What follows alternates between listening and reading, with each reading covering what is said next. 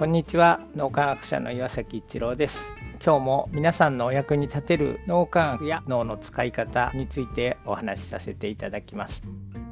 闘争心というと戦うことを意味しているように思いますが脳科学では何年何十年かけても情熱や興味を失わない脳の使い方を言います。長い間興味を失わず情熱を持ち続けるという意味では脳みやき朝活はもう8年を超え足掛け9年目に入ります。1年365日元旦の朝からみんなで脳みやき朝活をやっている。それは意志が強いとか闘争心があるとかいうよりも仲間の力が本当に強いと感じる。それが理由です。です。心の通い合った仲間がいてくれるから今日も仲間の声を聞いてから一日を始めたい。そんな気持ちになりついつい参加したくなってしまうというのが本音です。ちなみに根性で脳みやき朝活に参加している人は一人もいません。仲間と心を一つにすると脳では応体験と同じようなことが起こります。脳みやき朝活を続ける闘争心が仲間の力のおかげで燃やし続けていられるのだと改めて感じます。人生には山あり谷ありです。調子がいい時もあればば沈んでしまっている時もあります。しかしどんな時でも心の安全基地になってくれるような仲間たちがいて沈んでいる時には寄り添ってくれる。元気がなければ少しでも元気になってもらえるような関わりをしたり一生懸命頑張っている時にはお互いに応援し合ったりすることが素晴らしい心のエネルギーを高めてくれ継続力になっていると思います。実際に何年も飲み焼きを続けている仲間はすごく進化していて赤字ギリギリの事業をしている人が脳みやきを始めて大きく羽ばたいていったり自分で新しい教会を立ち上げてその分野での第一人者になったりすごいことが起こっています。こうやってお互いを支え合ったり応援し合ったりできる仲間のいることが本当にありがたいと思います。それがこうやってできているのもこうして一緒に脳みきをしてくださってる皆さんのおかげです。